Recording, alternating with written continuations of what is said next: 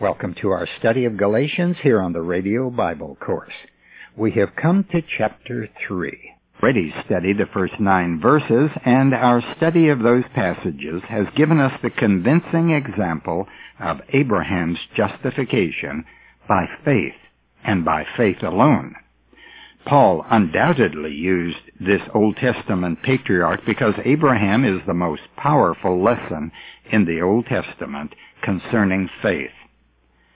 Since Paul's opponents were preaching a gospel in Galatia that included the law, it was necessary for him to demonstrate that the most revered man in Hebrew history was declared righteous by God without the law. Now Abraham lived more than 400 years before the law was given. So he is a pre-law character just as we are post-law characters. That is, the law no longer applies. It didn't apply to him and it doesn't apply to us. Galatians 3:19 makes that clear that the law was given only until the seed should come to whom the promise was given. It was added to the grace through faith principle that God established well back in the Old Testament. Abraham was saved by grace through faith, and then God added law. He added it as a temporary provision that's brought out in Galatians 3:19 until the seed should come to whom the promise was made. So we need to understand that as a temporary addition, it was also removed when that fulfillment of the Messiah came about. So today we are no longer under that law. Now since Abraham was right with God through faith, why not other men? Well, in chapter 3 verses 6 to 9, Paul made his case. There are preachers and teachers who minimize the importance of this passage by claiming that it gives only one side of the experience of Abraham, and that we must look at all the scriptures before we conclude that salvation is by faith alone. I do believe in looking at all the passages. I also believe that the inspired scriptures cannot express contradictory ideas. God has spoken through the prophets and the apostles, and his declarations are of necessity consistent. So consistent and with such remarkable harmony so as to become a strong evidence for divine authorship. The passage before us in Galatians chapter 3 is limited in respect to Abraham. We need to read a more complete treatment of Abraham in the New Testament if we are to be correct about how a man can be justified in the sight of God. Understanding Abraham's salvation is essential for correct doctrine, and it is basic.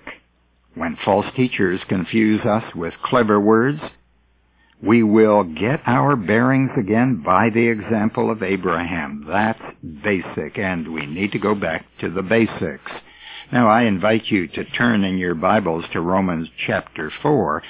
We won't read all of the chapter, but we will read enough to establish the doctrine of salvation through this man Abraham.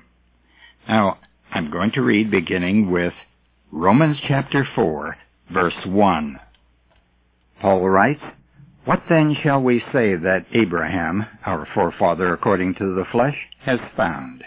For if Abraham was justified by works, he has something to boast about.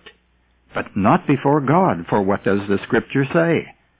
And Abraham believed God, and it was reckoned to him as righteousness. Now, to the one who works, his wage is not reckoned as a favor, but as what is due. But to the one who does not work, but believes in him who justifies the ungodly, his faith is reckoned as righteousness. Now, what conclusions can we draw from this section about Abraham? Paul is teaching that Abraham didn't do anything that he could boast about.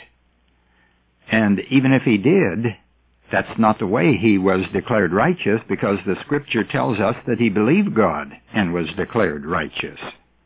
So Abraham could not boast, according to verses 1 and 2, he did nothing in the flesh.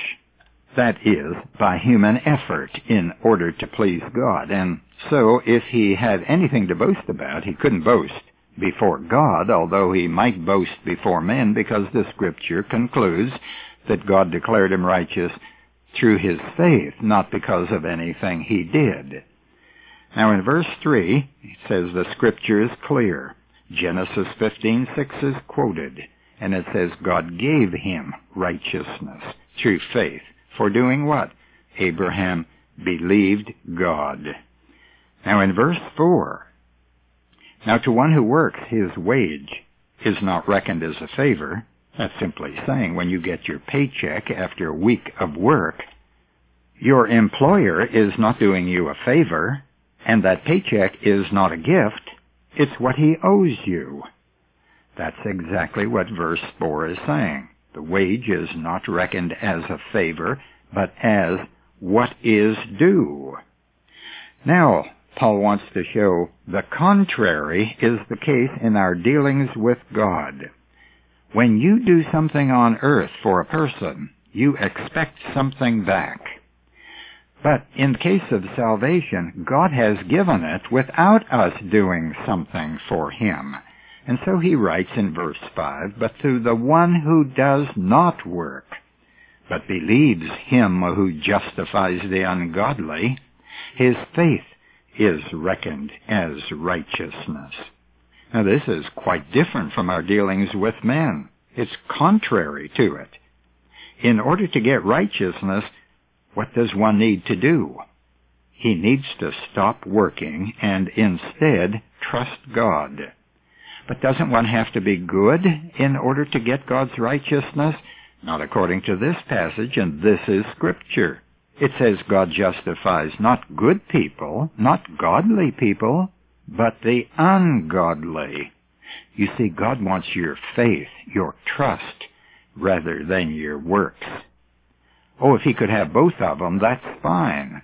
But the problem is, if a person is giving his good works to God, he's doing that instead of trusting God for the gift of righteousness. There are some people, and they're students of the Bible, who have said that Abraham was justified not by faith alone, but because he was circumcised. He obeyed God and got circumcised. Well, Paul takes this up because I'm sure there were some Jews who were arguing the same thing back then in the first century. And so in verse 9 of Romans chapter 4, he said, Is this blessing then upon the circumcised or upon the uncircumcised also? Referring to Jews and to Gentiles. For we say, quote, faith was reckoned to Abraham as righteousness, end the quote. How then was it reckoned? While he was circumcised or uncircumcised? Not while circumcised, but while uncircumcised. And he received the sign of circumcision, a seal of the righteousness of the faith which he had while uncircumcised, that he might be the father of all who believe without being circumcised, that righteousness might be reckoned to, to them and the father of circumcision to those who not only are of the circumcision, but who also follow in the steps of the faith of our father Abraham, which he had while uncircumcised. Now, Paul's argument here is that God declared Abraham righteous before circumcision was even instituted. Abraham was not circumcised and then pronounced righteous.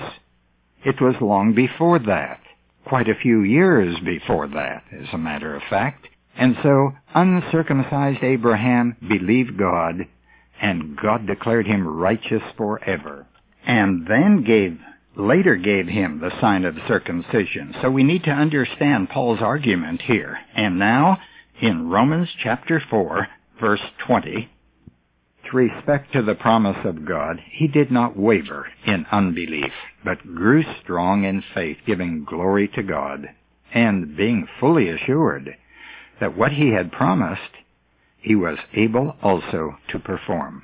Therefore, also, it was reckoned to him as righteousness. Now, not for his sake only was it written that it was reckoned to him, but for our sake also, to whom it will be reckoned as those who believe in him who raised Jesus, our Lord, from the dead. He who was delivered up because of our transgressions and was raised because of our justification. This last part of Romans 4 regarding Abraham teaches us what faith really is. He was fully assured that what God had promised to him, God was able to do. So I have often said, when you believe that God will do what he promised to do for you, then you are trusting and you have biblical faith, and the result of that will be eternal life. And unless you are believing something that God promised, then you are not really believing in the biblical way. A person needs to believe something that God has revealed. There are promises to believe. God gave those promises, not so that there would be a historical record, but so that we could grasp those promises and have hope.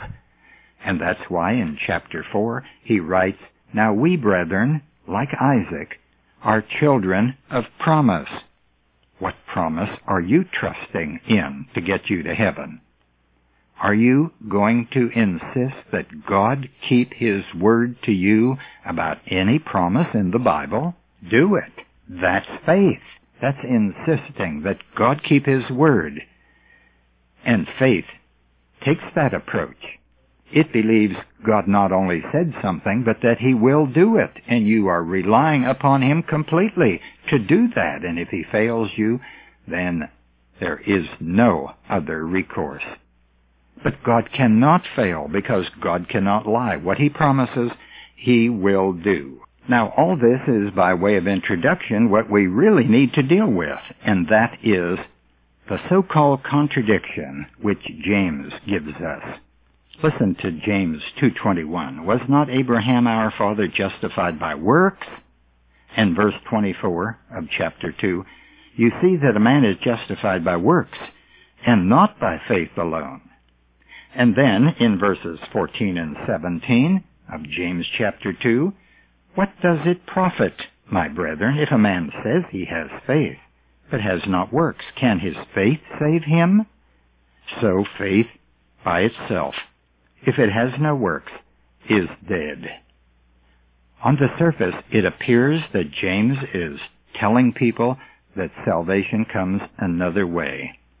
But it doesn't say that. And how do we know that? Because when we study the context, and that's the only way to interpret a passage fairly, then we discover that James and Paul are in agreement.